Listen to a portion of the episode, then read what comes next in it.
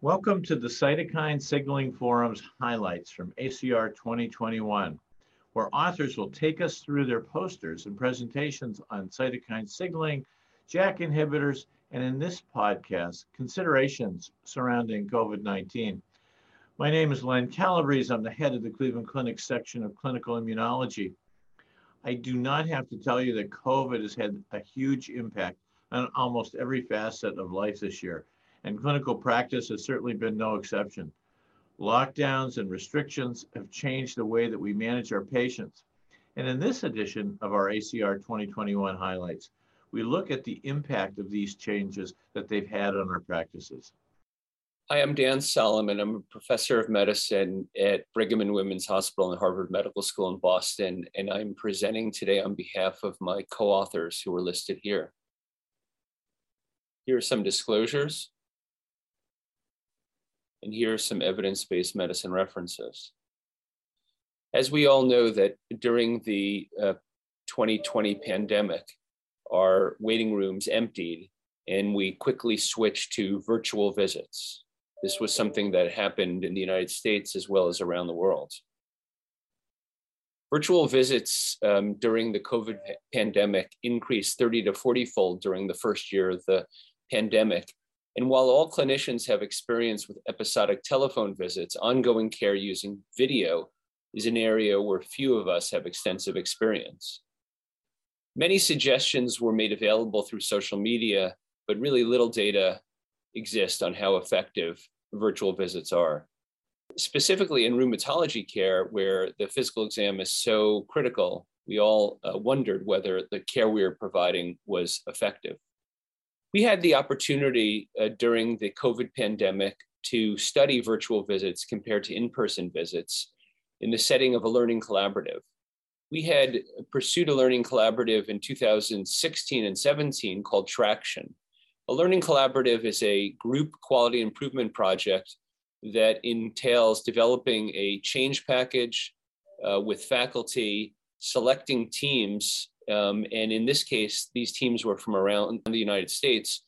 And typically, a learning collaborative has an in person um, learning session where faculty discuss um, the change package and aspects of the uh, learning collaborative. And then ongoing learning sessions can occur in person or virtually. In the setting of our um, learning collaborative in 2020, this all happened virtually. Our earlier version of the Traction Collaborative focused on treat to target in rheumatoid arthritis. And our um, outcome of interest was adherence with treat to target based on several different aspects of treat to target, including disease activity measurement, um, identification of a disease activity target, modification of treatment based on disease activity measurement and target, and shared decision making.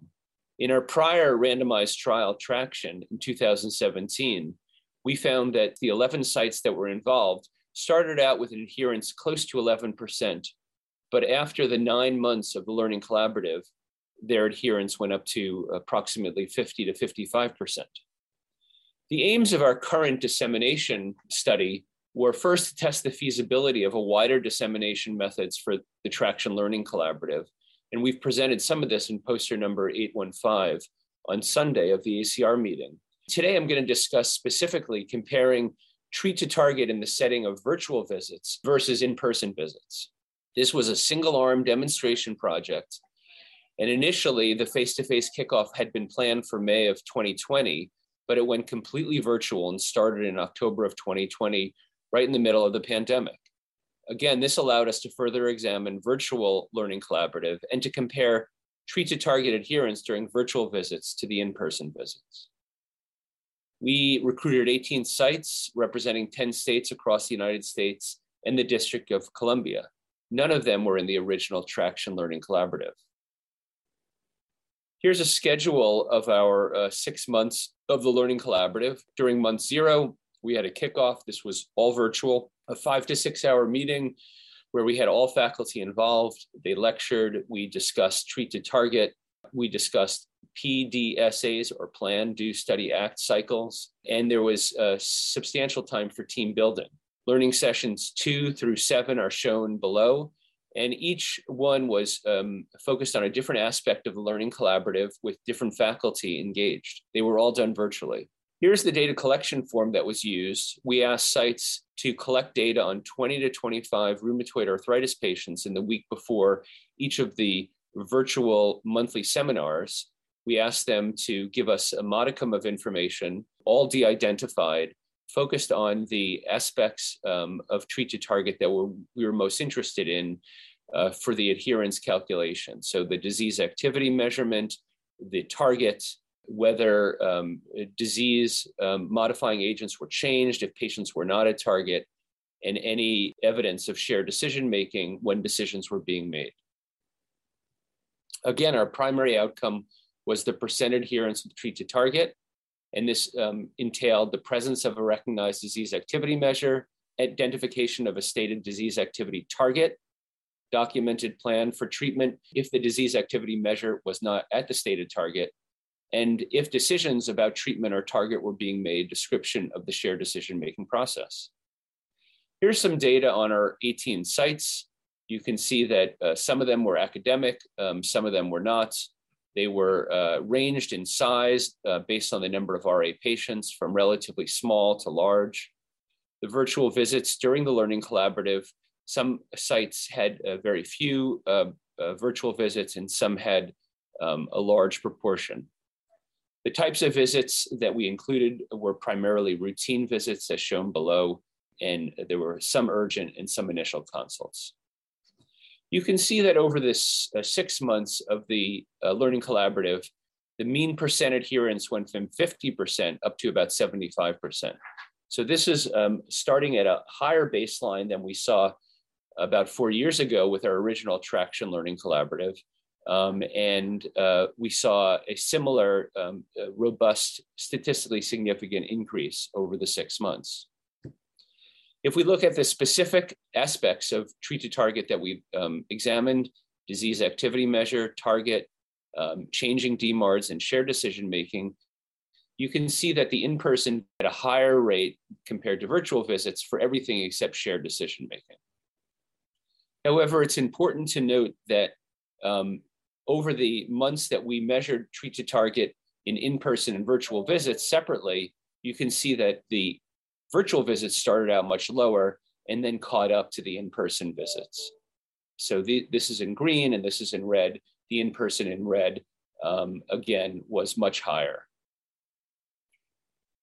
So some of the limitations is that this was only done in the United States and only among 18 US sites. We allowed the sites to self assessment of uh, treat to target adherence, and clinical outcomes were not examined, but we know that treat to target is associated with improved clinical outcomes. So, in conclusion, self reported adherence with treat to target improves during a virtual learning collaborative. Adherence with treat to target during virtual visits improved similarly to in person visits. And a learning collaborative helped improve adherence with treat to target during virtual visits to the point where adherence was very similar to the in person visits. I want to thank you for your attention and um, uh, hope you enjoy the ACR this year. Hi there, my name is Philip Robinson and I'm from the University of Queensland and I'm presenting this work today on behalf of a number of authors listed here and it's the minimal impact of the COVID-19 pandemic on patient-reported disease activity and health-related quality of life in patients with ankylosing spondylitis receiving bimekizumab. So bimekizumab is a monoclonal antibody that inhibits both 17A and 17F, and it's been demonstrated to be pretty efficacious and pretty well tolerated in those with AS uh, for up to three years in, uh, in the 2B Be Agile study.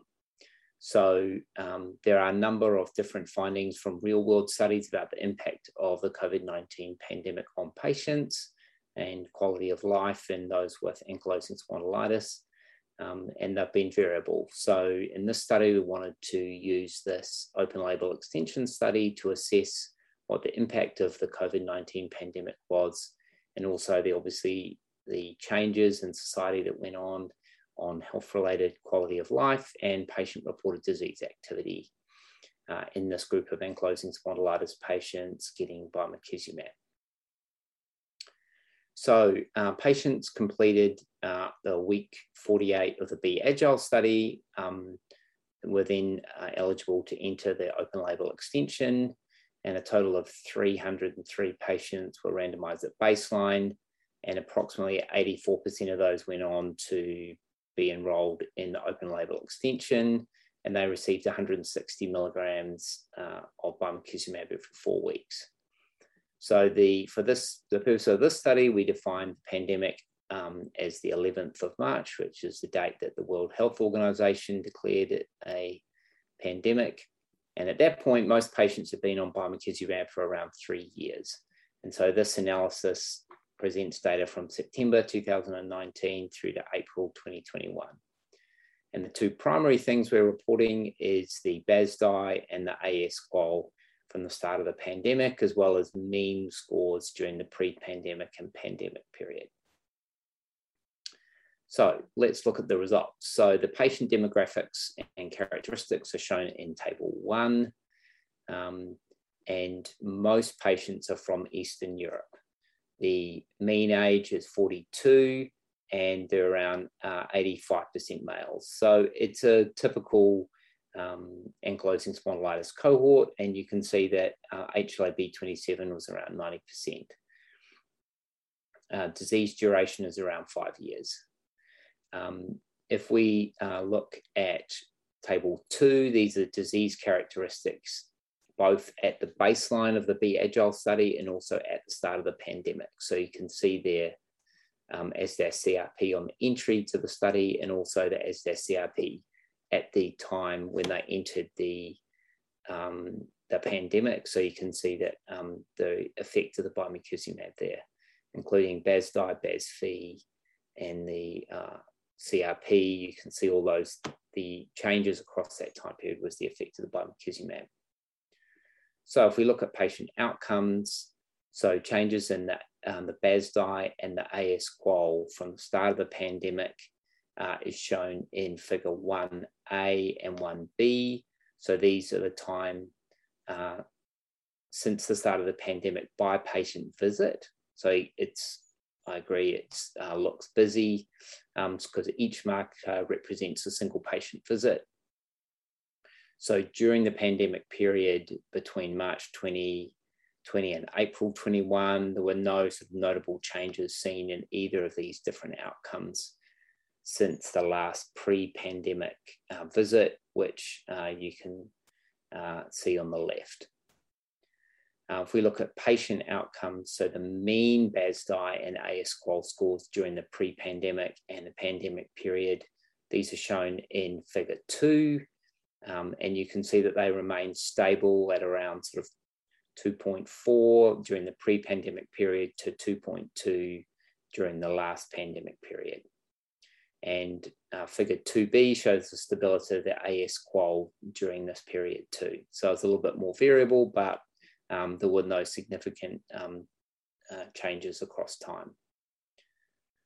So I think from this data, we can conclude uh, that in patients with ankylosing spondylitis receiving bimekizumab every four weeks um, and having done so for around three years in an open label extension study in Eastern Europe, uh, disease activity as assessed by BASDAI and health-related quality of life evaluated with the AS-QOL remained pretty stable during the pandemic. And there were no indications, at least in this data set, which was drawn from mostly Eastern Europe, the Czech Republic, Poland, and Russia, um, that there were no ind indicators of negative impacts on at least these outcomes in these studies. So um, our findings differ from some other real world uh, studies evaluating impact of the pandemic. Um, and this is obviously a slightly different setting um, in a open label extension than from real world studies. Um, but certainly it is reassuring that at least in this data set, and which is potentially more rigorously collected than some real world data sets, uh, that these two uh, outcomes were stable over time. So I thank you very much. Hi, it's uh, Dr. Kevin Winthrop uh, in, infectious disease professor and public health professor here at Oregon Health Science University in Portland, Oregon. I want to thank the CSF gang for uh, allowing me to um, briefly uh, introduce a poster that uh, I was part of its presentation at the recent ACR meeting that was virtual. Uh, this was actually first authored by Richard Howard, uh, and I was part of this uh, team that was evaluating uh, the risks of COVID 19 among patients with spondyloarthritis. And as background, we all we all know about this COVID 19 pandemic. Uh, there's from the beginning been uh, many questions about whether uh, individuals with various rheumatic and musculoskeletal diseases are at higher risk uh, for COVID 19 or severity of COVID 19 presentations based on their disease uh, and or their therapies. And I think um, you know what we've learned at this point is, is there are subgroups of patients at higher risk, uh, but but probably most of that is driven by the, the therapies and not necessarily um, the underlying disease. This was the the first look, or at least the largest look, at individuals with spondylo, spondyloarthropathy or, or SPA. Um, you know the the way this was conducted was a little bit different than the global uh, rheumatology alliance and many of the other registries that were out there to um, help answer this question. Most of those relied on physician reporting.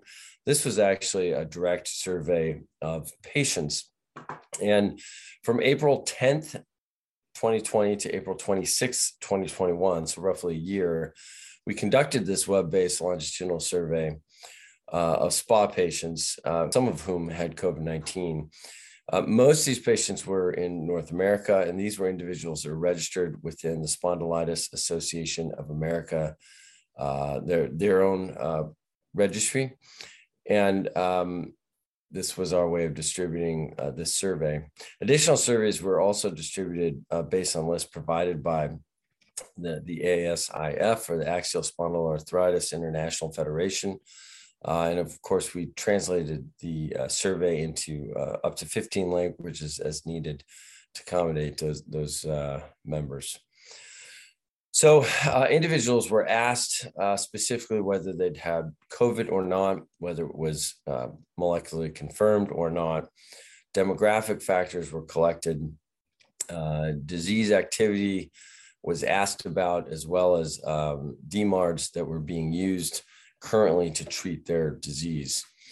Uh, briefly, our results. So, to our knowledge, this was the largest study to date looking at SPA patients in COVID 19. Uh, we received responses from uh, over 4,700 subjects with SPA. We also asked um, the SPA patients to enroll household contacts or household members uh, into the survey as well uh, as we thought this would be an interesting control group. Uh, and we found uh, 450 individuals who participated in the survey that were household um, contacts with, with subjects with SPA who'd participated.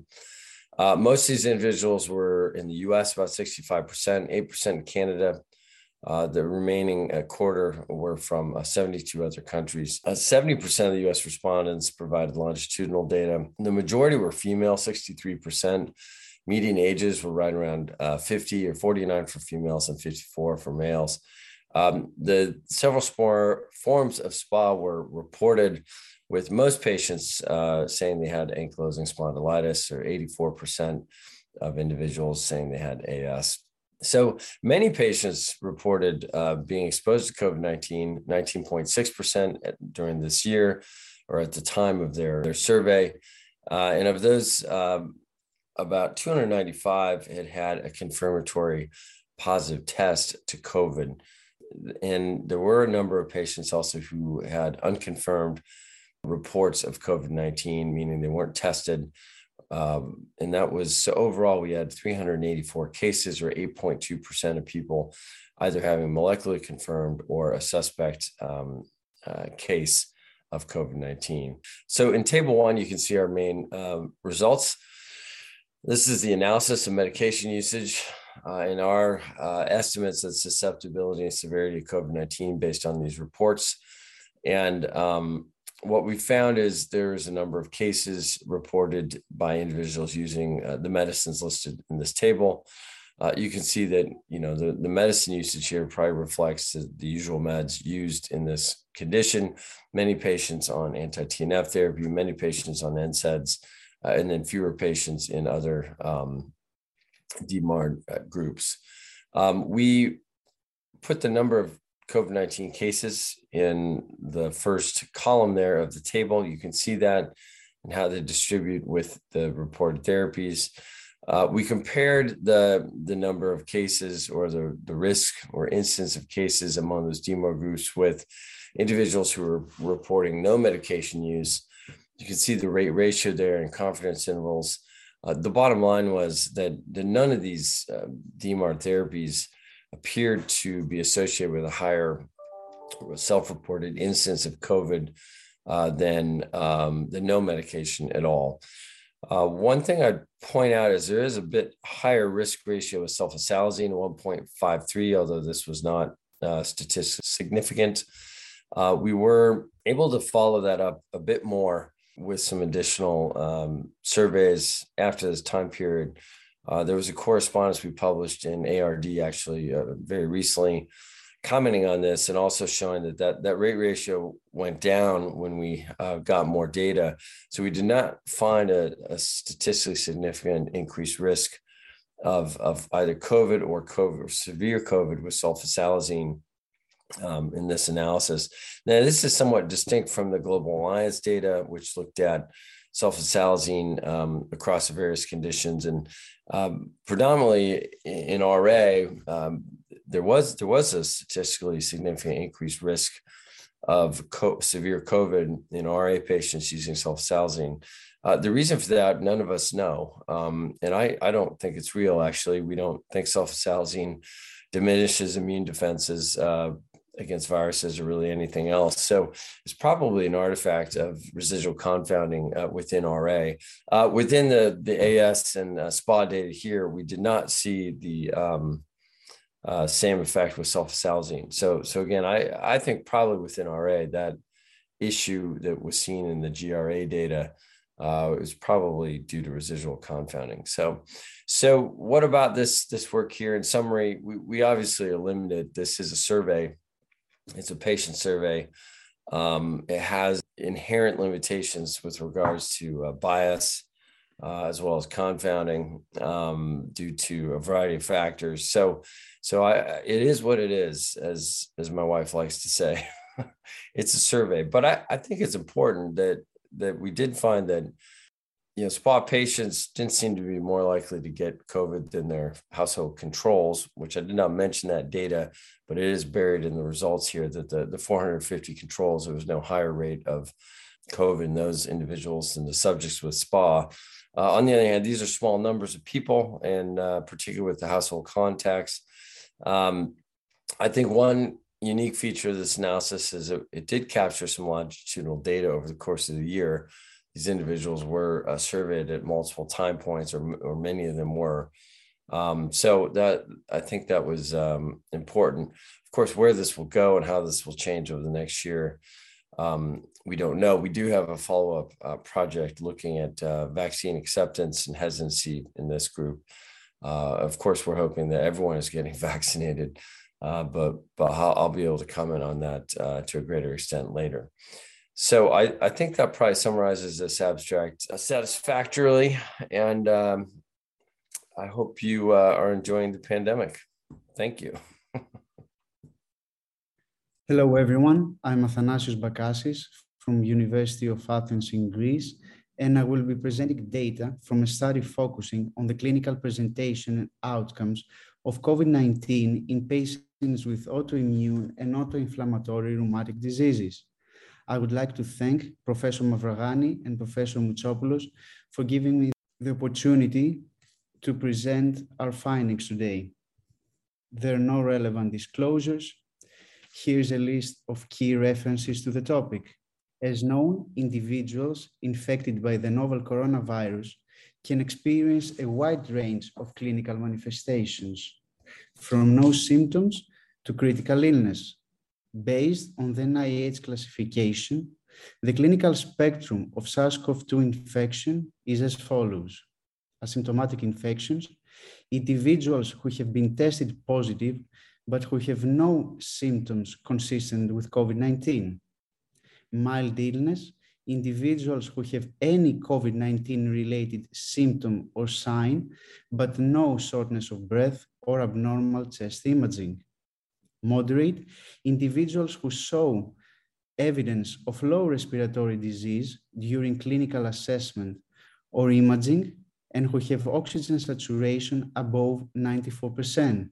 Severe patients with low respiratory disease and who have oxygen saturation below 94% or lung infiltrates in more than 50% of their lung parenchyma.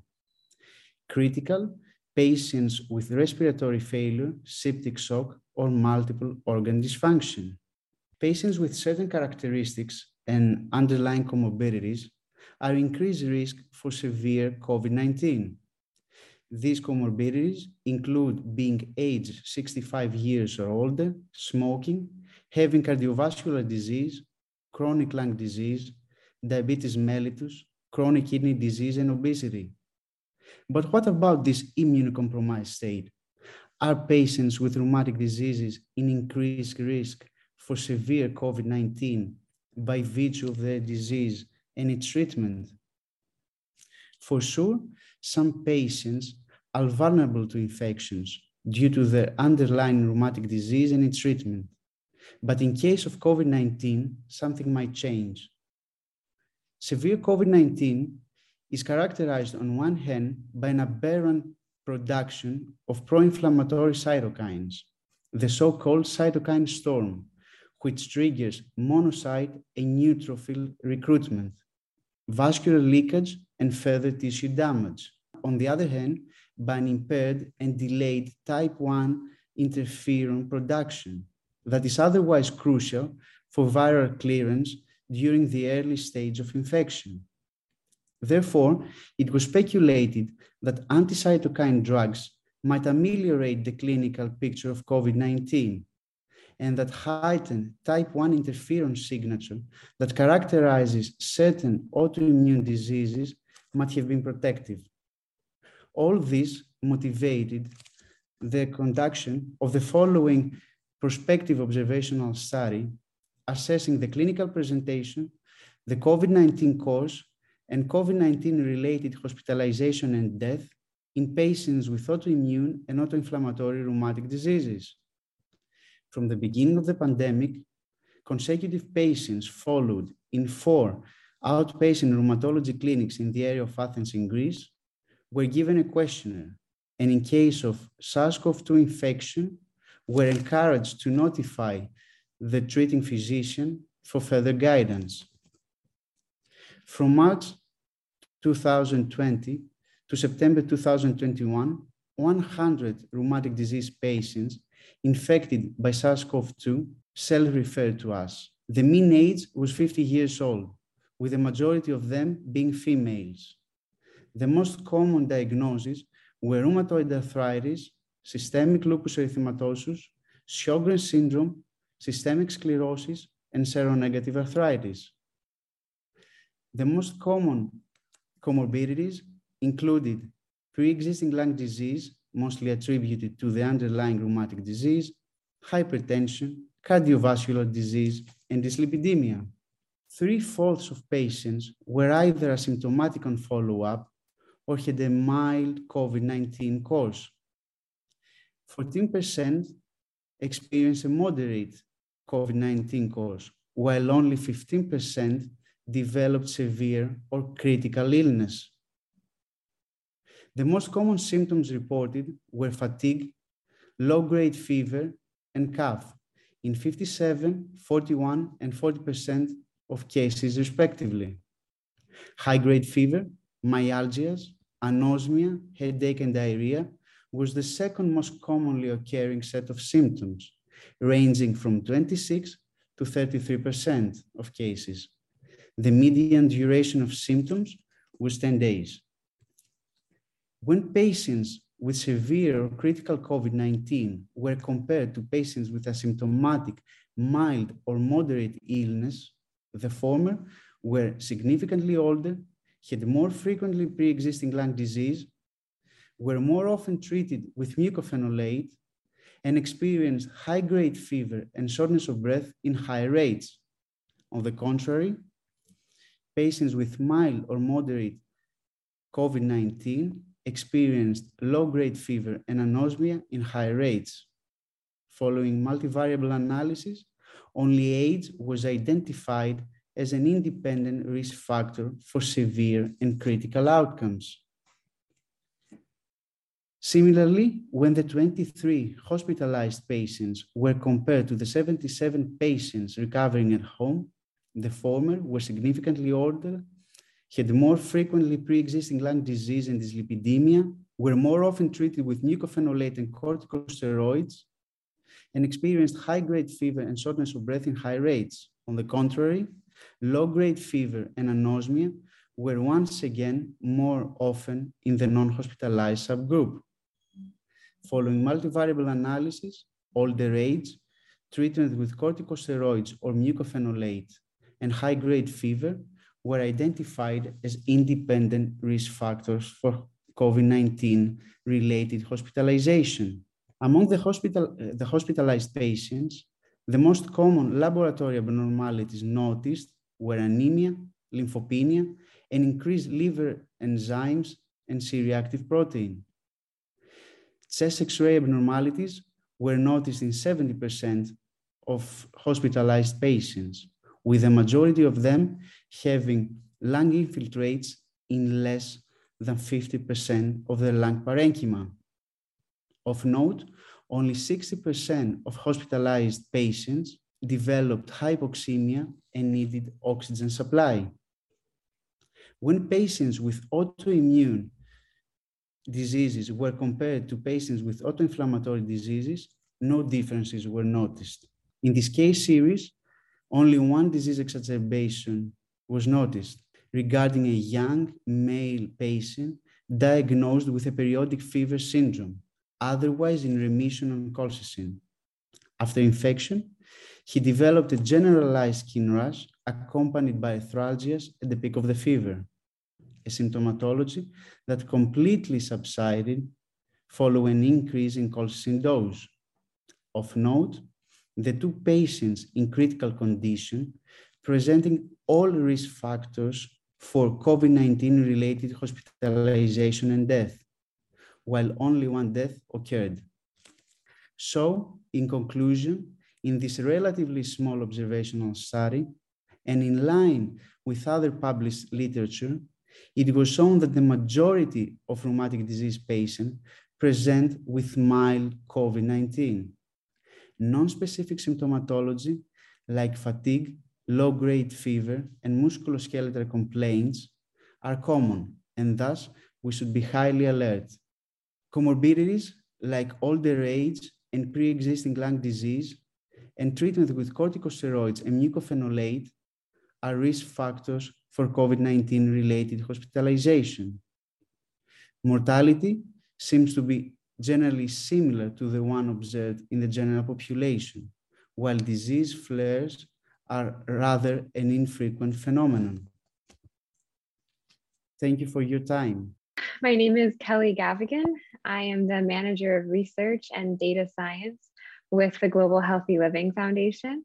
Um, I work primarily in research, primarily with our Arthritis Power Research Registry app.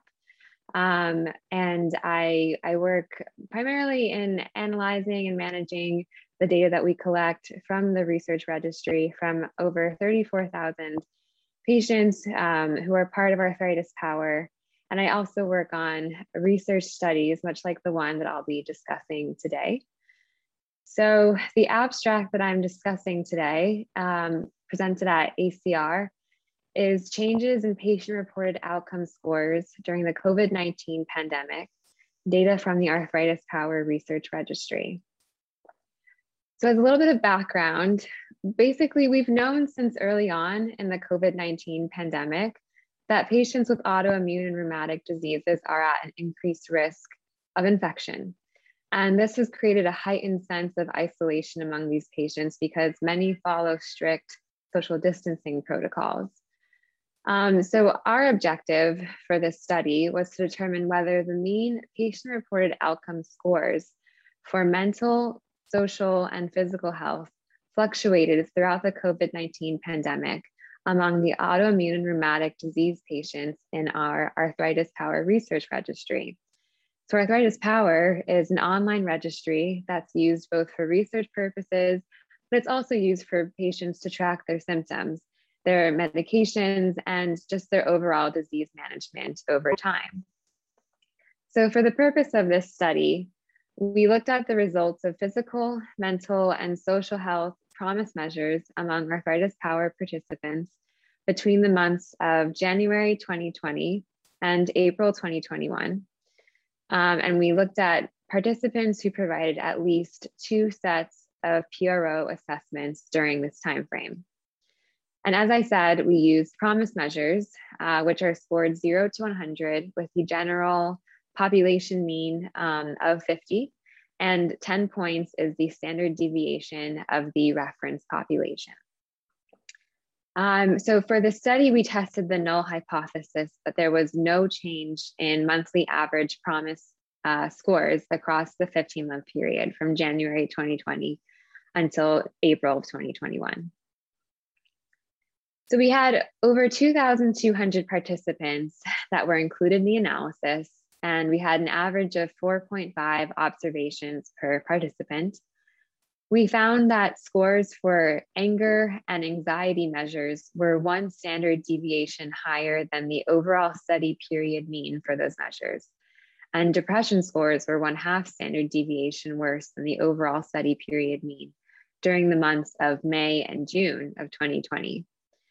In terms of social health, we found that social isolation scores were also highest in June, and the emotional support scores were worsened in December of 2020. However, during this time, we found that the physical health assessment scores did not meaningfully vary from the overall mean throughout the observation period.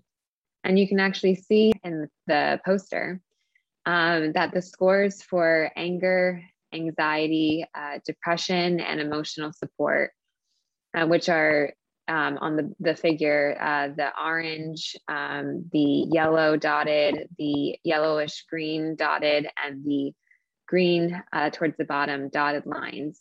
These um, scores for these measures have big peaks and dips throughout this period. Um, whereas most of the scores for most of the other measures, which were primarily physical health measures, they're pretty steady along this chart.